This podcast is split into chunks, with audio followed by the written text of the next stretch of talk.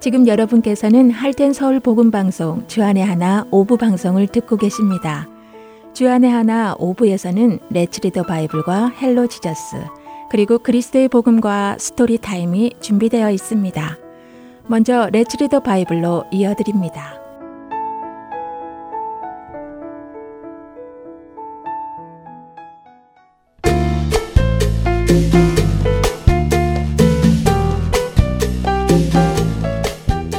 애청자 여러분 안녕하세요. 레츠리더 바이블 진행의 박재필입니다. 사람이 죄를 짓고 하나님을 떠나게 되었을 때 사람은 죄의 노예가 되었습니다. 죄로부터 자유할 수 없게 되었지요. 죄의 노예가 되었다는 것은 마귀에게 속한 사람이 되었다는 의미이기도 합니다. 예수님께서 요한복음에서 말씀하신 것처럼 마귀는 처음부터 살인한 자이며 거짓의 아비이지요. 참되신 하나님을 부인하고 거짓말을 하는 마귀의 소가 사람은 죄인이 되었고 마귀의 영향 아래 있게 되었습니다. 예수님 당시 많은 사람들이 귀신에 사로잡혀 있는 것을 보게 됩니다. 마귀의 영향 아래에서 괴로움을 당하고 있는 사람들 말입니다. 예수님께서는 그런 자들을 자유롭게 해주셨습니다. 때로는 사람들을 괴롭히는 귀신을 꾸짖으시기도 하시고 쫓아내시기도 하셨습니다. 예수님께서 그처럼 귀신들을 쫓아내실 수 있는 이유는 무엇이었을까요? 그것은 당연히 예수님은 거룩하신 하나님의 아들이셨기 때문에 귀신이 감히 예수님의 명령을 거부할 수 없었기 때문입니다. 예수님이 귀신에 들려 괴로워하고 있는 사람들을 자유하게 해주신 것은 그들을 사랑해서이셨습니다. 이것은 너무도 당연한 사실이었지요. 그런데 이러한 당연한 사실을 부인하는 사람들이 있었습니다. 바로 바리새인들이었지요. 그들은 예수님께서 귀신 들린 사람들을 고쳐주시고 귀신을 쫓아주신다는 소문을 듣고는 이렇게 이야기했습니다. 오늘 우리가 읽을 마태복음 12장 24절입니다. 바리새인들은 듣고 이르되 이가 귀신의 왕 바알세부를 힘입지 않고는 귀신을 쫓아내지 못하느니라 하거늘. 참 이상하지요? 앞뒤가 맞지 않는 주장을 하는 바리새인들의 모습이 말입니다. 예수님께서도 같은 말씀을 하시지요. 만일 사탄이 사탄을 쫓아내면 스스로 분쟁하는 것이니 어찌 그런 일이 있겠느냐고 말입니다. 예수님과 사탄이 서로 적대 관계에 있으니 쫓아내는 것이 당연하지 않느냐고 말씀하십니다. 그리고는 아주 중요한 말씀을 하십니다. 마태복음 12장 32절의 말씀입니다. 또 누구든지 말로 인자를 거역하면 사하심을 얻되 누구든지 말로 성령을 거역하면 이 세상과 오는 세상에서도 사하심을 얻지 못하리라. 예수님의 이 말씀은 예수님이 누구신지 몰라보고 예수님을 부인한 사람들은 나중에 예수님이 누구신지 알게 된 후 회개하고 예수님 앞에 나아오면 죄사함을 받는다는 말씀입니다. 사도 바울처럼 말입니다. 그러나 성령님께서 예수님을 통해 놀라운 하늘나라의 일을 하시는 것을 보고도 그것을 부인하는 사람들은 죄사함을 받지 못한다고 하시지요. 지금 바리새인들이 성령님께서 예수님을 통해 귀신을 쫓아내는 것을 보고도 오히려 예수님을 귀신의 왕 바알세불의 능력으로 귀신을 쫓아내었다고 부정하는 것처럼 말입니다. 여러분은 그럴 일이 없으시겠지요? 성령님께서 예수님을 통해 하신 일을 보고도 그것을 부인하는 것 말입니다. 하지만 우리 시대에는 그런 일이 많습니다. 하나님께서 세상을 창조하신 것이 너무도 분명한데도 그것을 부인하며 인간은 하등 동물에서부터 진화되어 왔다고 하는 것이나 누군가 많이 아프다가 성령님의 능력으로 나음을 받았는데도 불구하고 처음부터 오지를 한 것이라던가 우연이라고 한다던가 하는 사람들도 있죠. 이런 것들도 모두 성령님을 거역하는 것입니다. 그런 일이 우리 안에는 결코 일어나지 않기를 바라며 오늘 이 시간 레츠 리더 바이블 마치겠습니다.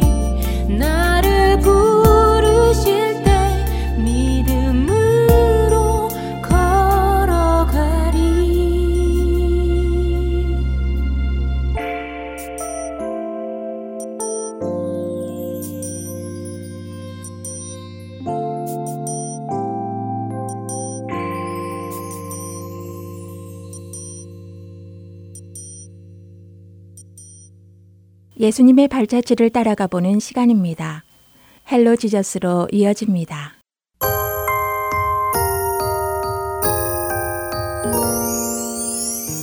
애청자 여러분 안녕하세요. Hello Jesus 진행의 김민석입니다.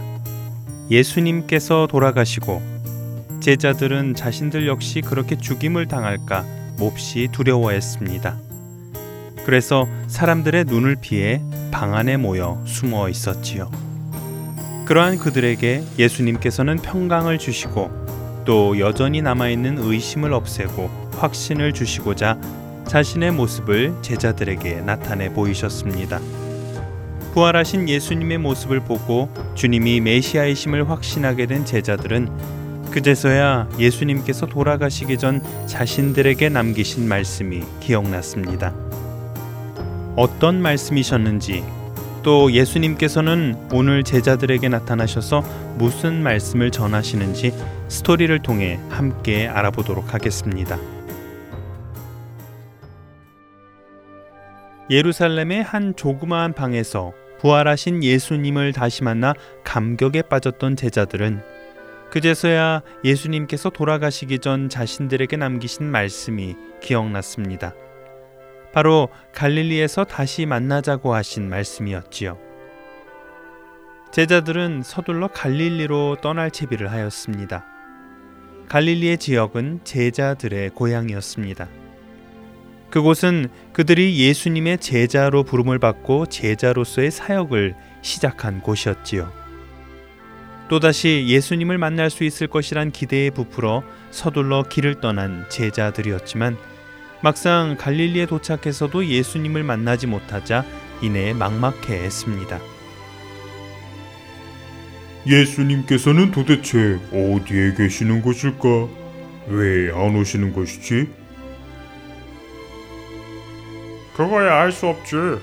이제 예수님께서 다시 살아나신 것은 분명히 알겠는데 그렇다고 해서 우리가 무엇을 어찌해야 하는 것인지는 잘 모르겠네. 그러게 말일세. 예수님이 부활하셨지만 우리는 여전히 이렇게 사람들의 눈을 피해 숨어 지내기 급급하니 참 답답하구먼. 이제 우리가 뭘 어찌 해야 하는지 가르쳐 주시면 참 좋을 텐데. 그때 이들의 말을 듣고 있던 베드로가 대답했습니다. 어쩌긴 뭘 어쩌나. 우리가 할 줄 아는 일이나 해야지. 나는 원래 내 직업인 물고기나 잡으며 살겠네. 베드로는 사실 불안했습니다. 왜냐하면 예수님이 잡히시던 날 밤 예수님과 함께 죽음에까지 가겠다고 큰 소리를 쳤지만 막상 예수님이 잡히시자 자신은 예수님을 모른다고 세 번이나 부인한 것이 마음 안에 죄책감으로 자리 잡고 있었기 때문입니다. 부활하신 예수님을 만나기는 했지만 예수님은 베드로에게 아무 말씀도 하지 않으셨기에 더 그랬습니다. 차라리 예수님께서 베드로야 내가 어찌 나를 모른다고 부인할 수 있었니? 정말 실망이다. 라고 말이라도 해 주었으면 베드로는 예수님 제가 잘못했습니다. 용서해 주세요. 라고 고백이라도 할 텐데 예수님은 부활의 몸을 입고 제자들 사이에 나타나셨지만 베드로에게는 아무 말도 하지 않으셨지요.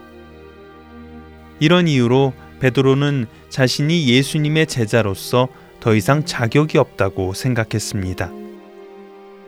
그래서 그는 자신이 예수님을 만나기 전에 하던 물고기 잡는 일을 계속하겠다고 한 것이지요. 그런 베드로를 따라 다른 제자들도 함께 고기를 잡으러 간 것입니다. 아니, 이게 뭐야?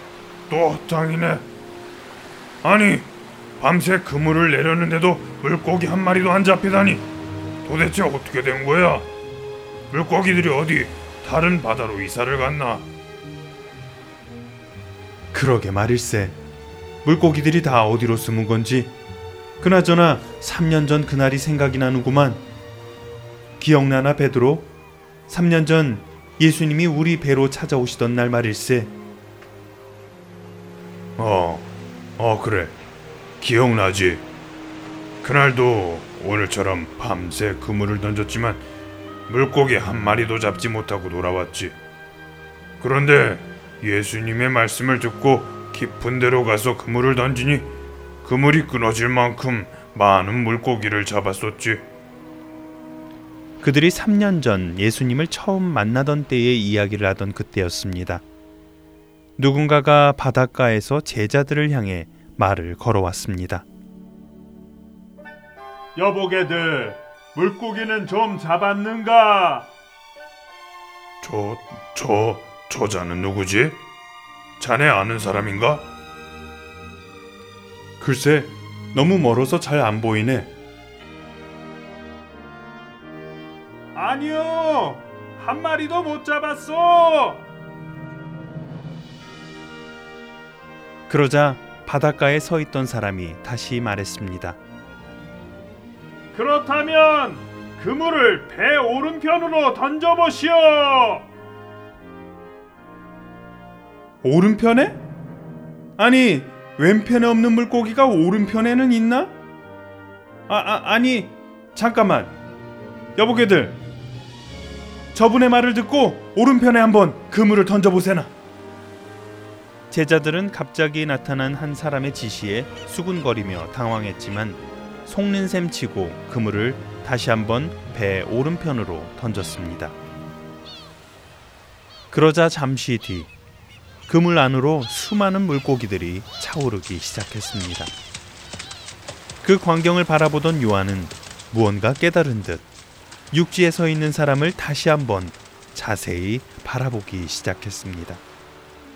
그리고는 그분이 예수님이심을 알아차리지요. 주 주님이시다. 여보기들 주님이셔. 뭐? 주님이시라고? 그제서야 바닷가에 서 있던 사람이 예수님이심을 깨달은 베드로와 나머지 제자들은 기뻐하며 급히 육지로 올라왔습니다. 그리고 예수님께서는 이들을 위해 숯불을 피우고 떡과 생선을 준비해 주셨습니다. 그렇게 함께 아침 식사를 마치고 예수님은 숯불 앞에서 베드로에게 물으셨습니다. 요한의 아들 시모나, 내가 이 사람들보다 나를 더 사랑하느냐? 네, 주님. 제가 주님을 사랑하는 줄 주님께서도 아시지 않습니까? 그래, 내 어린 양을 먹이라. 잠시 후 예수님은 다시 베드로에게 물으셨습니다. 요한의 아들 시모나, 내가 나를 사랑하느냐? 네, 주님. 제가 주님을 사랑하는 것을 주님이 아십니다. 그래, 내 양을 치도록 해라. 두 번째 질문을 마치신 예수님은 베드로에게 세 번째로 물으셨습니다. 요한의 아들 시모나, 내가 나를 사랑하느냐? 예수님께서 같은 질문을 세 번이나 하시자 베드로는 걱정이 되기 시작했습니다. 예수님, 어찌 계속해서 물으십니까? 주님은 모든 것을 아시는 분이시지 않으십니까? 제가 주님을 사랑한다는 것도 이미 잘 알고 계시잖아요. 그래, 내 양을 먹이도록 해라. 예수님은 베드로를 향해 내 양을 돌보거라 라고 말씀하시고는 베드로에게 당부의 말씀을 전하십니다. 베드로야, 잘 듣거라. 내가 젊었을 때는 내 혼자 힘으로 옷도 입고 내가 원하는 곳이면 어디든 다녔지만 이제 나이가 들면 달라질 것이다. 그때는 다른 사람이 내게 옷을 입힐 것이며 또한 다른 사람이 네가 원하지 않는 곳으로 너를 데리고 갈 것이다. 예수님이 베드로에게 하신 말씀은 앞으로 베드로가 예수님의 사역을 하다가 어떤 모습으로 죽음을 맞을 것인지 미리 말씀해 주신 것입니다.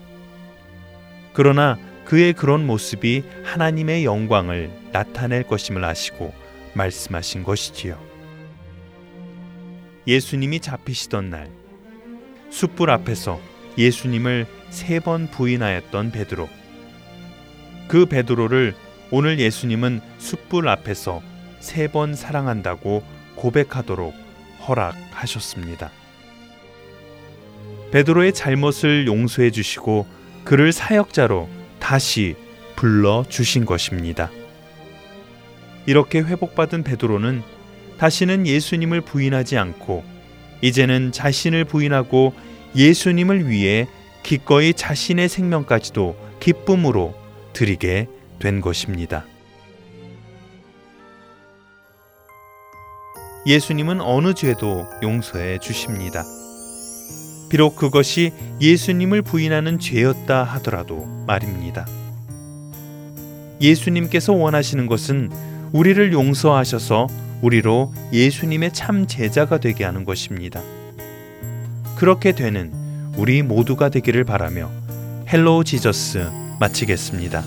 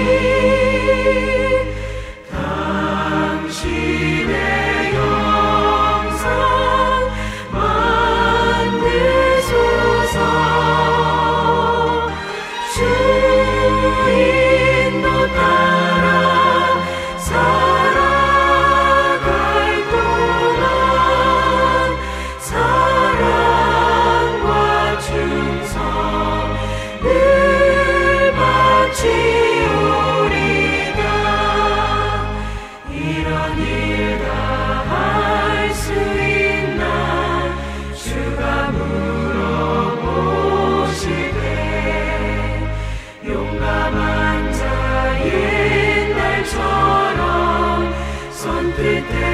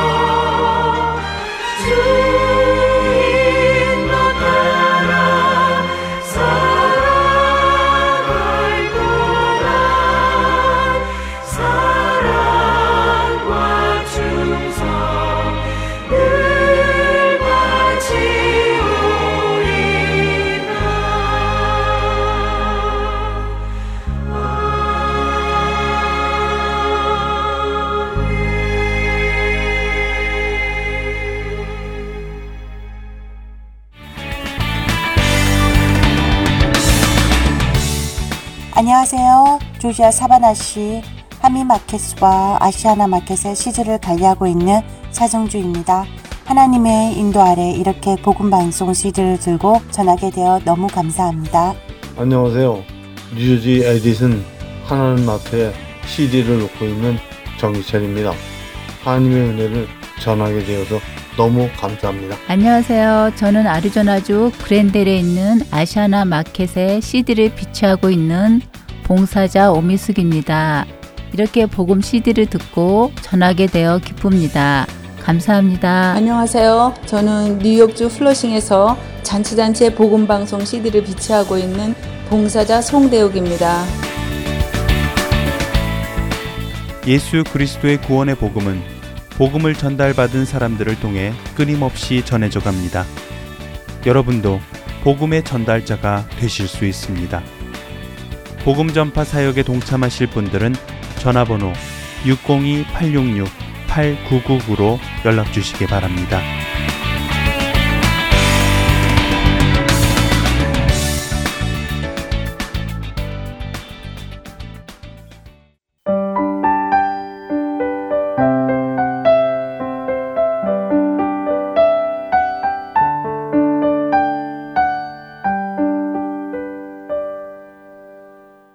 이어서 그리스도의 복음 시간입니다.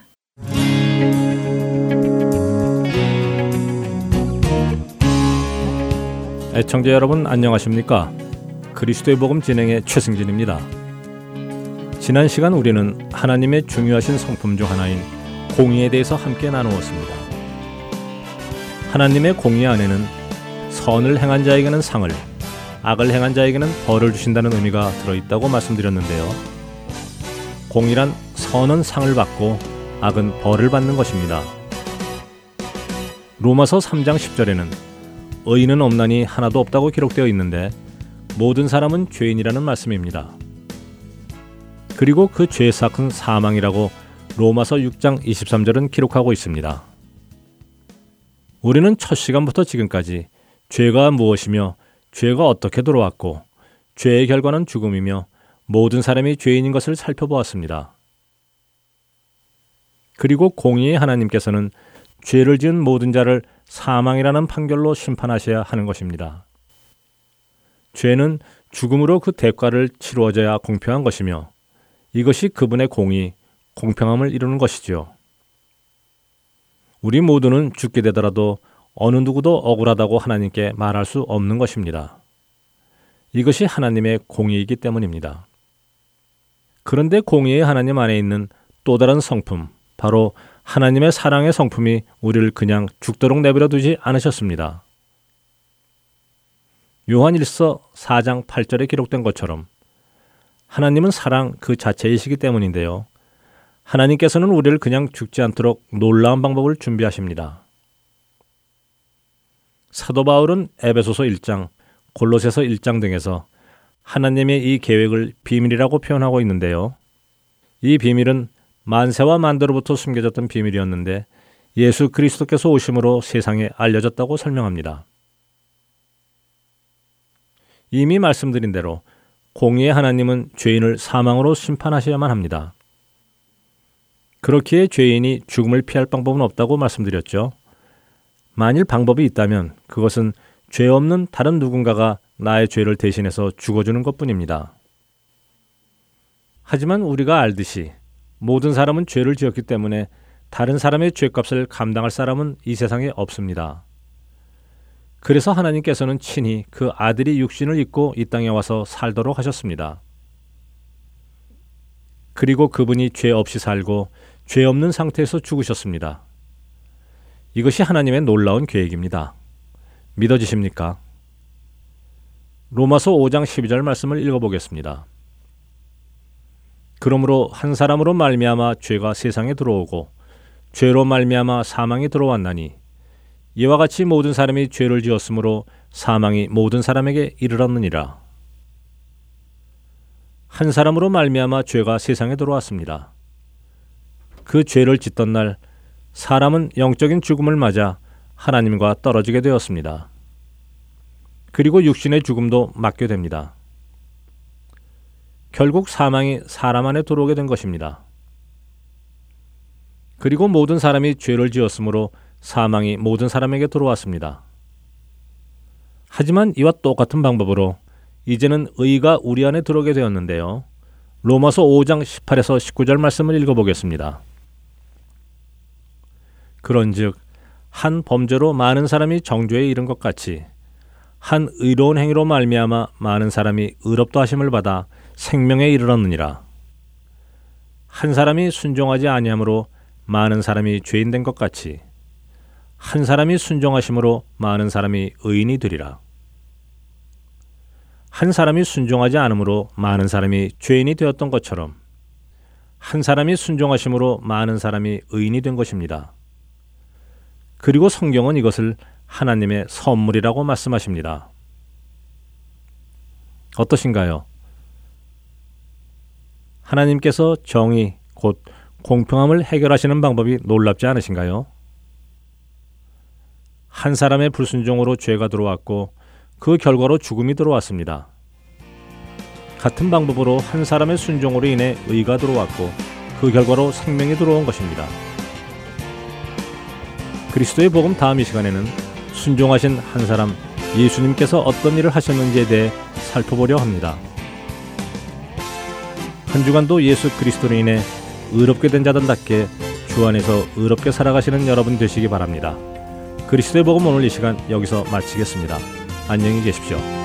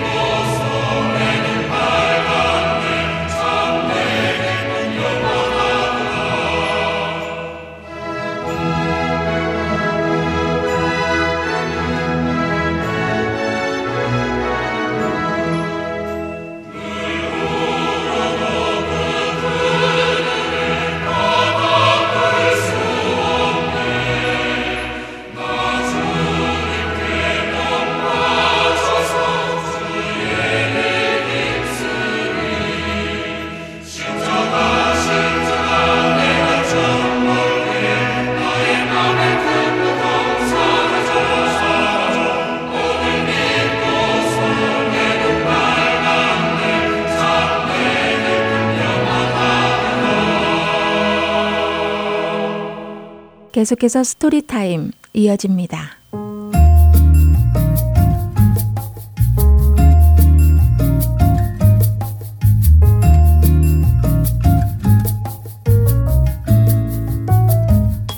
애청자 여러분 안녕하세요. Story Time 진행의 최강덕입니다. 누구나 자신의 잘못을 지적받는 것은 그리 기분 좋은 일은 아니지요. 그러나 그렇게 말을 해준 사람의 진심을 알게 되면 받아들이기가 어렵지 않을 것입니다. 자기 주장이 강한 친구에게 충고해줘야 하는 상황이라면 어떻게 해야 할까요? 오늘의 스토리를 들으며 같이 생각해 보면 좋겠습니다.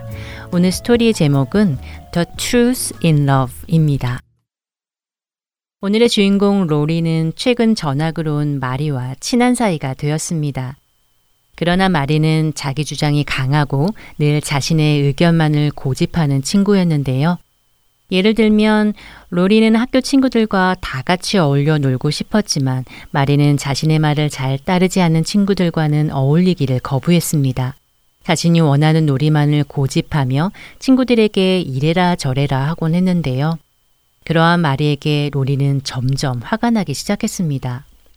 집으로 돌아온 로리는 엄마에게 마리에 대한 불평을 늘어놓고 엄마는 마리가 아직 전학을 온 지 얼마 되지 않았으니 새로운 학교와 친구들에게 적응할 시간이 필요하다고 하시며 이해해 주라고 말씀하십니다.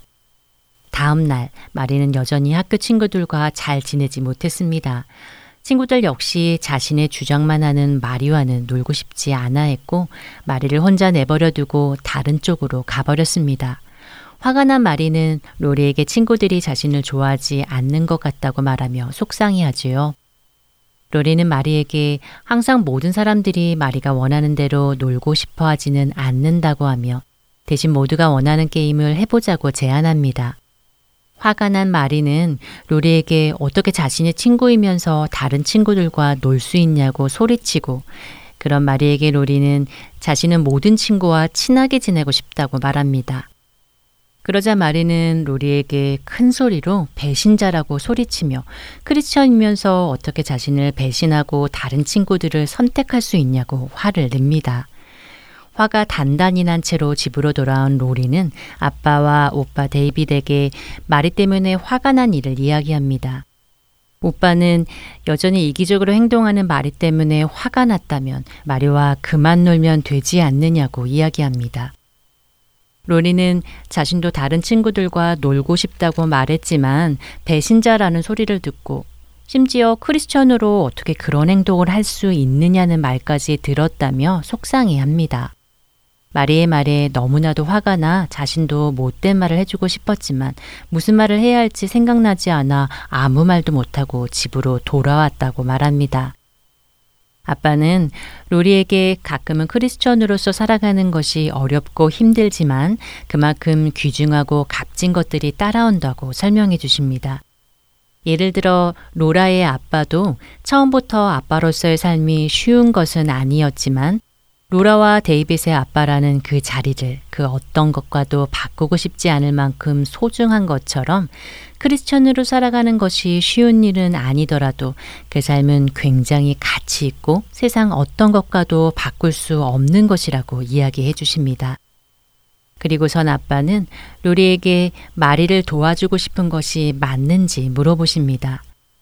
로리는 마리를 돕고 싶지만 다른 친구들과도 전처럼 친하게 지내고 싶다고 말합니다. 어떻게 해야 할지 모르는 로리에게 아빠는 에베소서 4장 15절 오직 사랑 안에서 참된 것을 하여 범사에 그에게까지 잘할지라 그는 머리니 곧 그리스도라 라는 말씀을 알려 주십니다. 아빠의 말에 로리는 그동안 자신이 마리에게 사랑 없이 그저 진실만을 이야기해 주었다는 사실을 깨닫게 되지요. 로리는 마리에게 잘 이야기할 수 있을지 아직도 조금 두렵지만 이전처럼 화를 내고 언짢은 기분으로 말하지 않고 마리를 이해하고 사랑하는 마음으로 이야기할 것이라고 다짐하며 오늘의 드라마는 마칩니다. 찬양 한 곡 들으시고 돌아오겠습니다.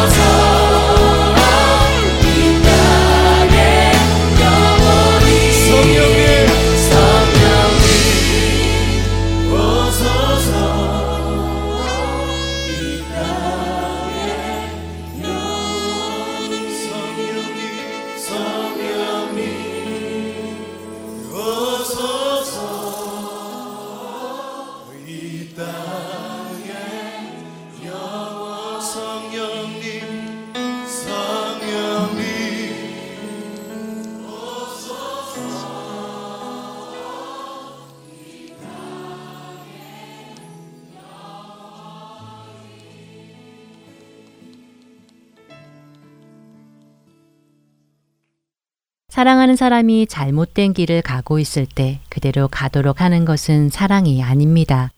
잘못된 길을 가고 있다고 알려주어야 하지요. 그리고 그 잘못된 길에서 돌이켜 나오도록 해야 합니다. 그것이 사랑하는 사람이 사랑하는 사람에게 하는 자연스러운 일입니다. 사랑하기 때문에 잘못을 알려주는 것, 이것이 오늘의 주제인데요. 남의 잘못을 지적하는 것은 누구나 할 수 있습니다.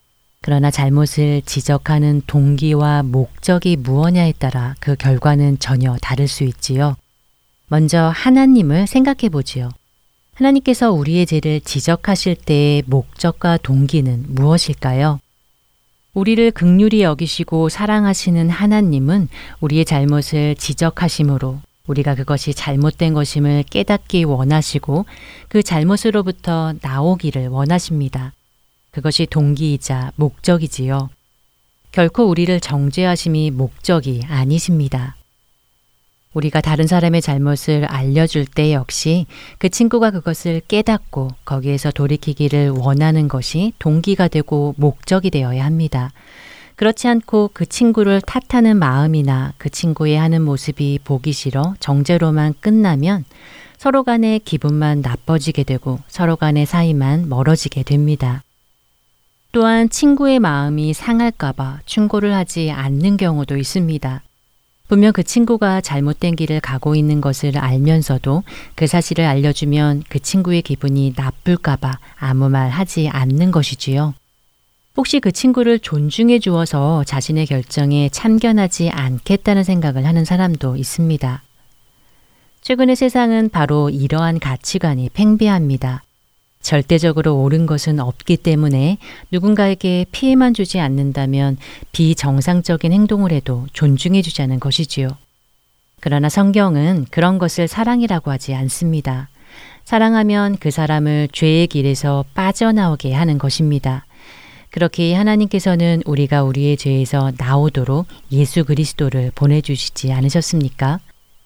마태복음 18장 15절 말씀을 자녀들과 나누어 보시기 바랍니다. 네 형제가 죄를 범하거든 가서 너와 그 사람과만 상대하여 권고하라. 만일 들으면 네가 네 형제를 얻은 것이요. 예수님의 말씀 그대로 친구가 잘못을 하면 그 친구를 위해 먼저 기도하고 둘만 따로 만나 그의 잘못을 사랑으로 권면한다면 친구가 진심을 알고 듣게 되어 친구를 얻게 될 것입니다.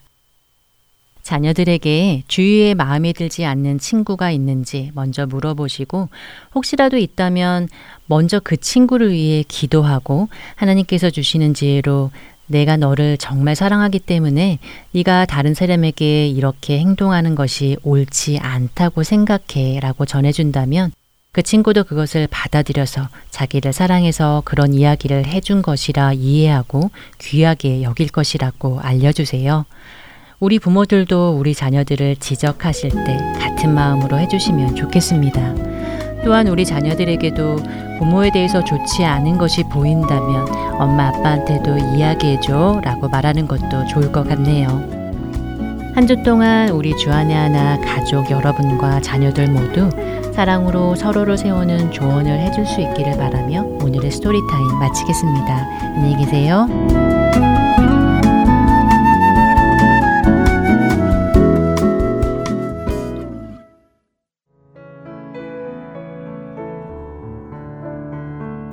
주안의 하나 오부 준비된 모든 순서는 여기까지입니다. 애청해주신 여러분들께 감사드립니다. 다음 시간에 다시 찾아뵙겠습니다.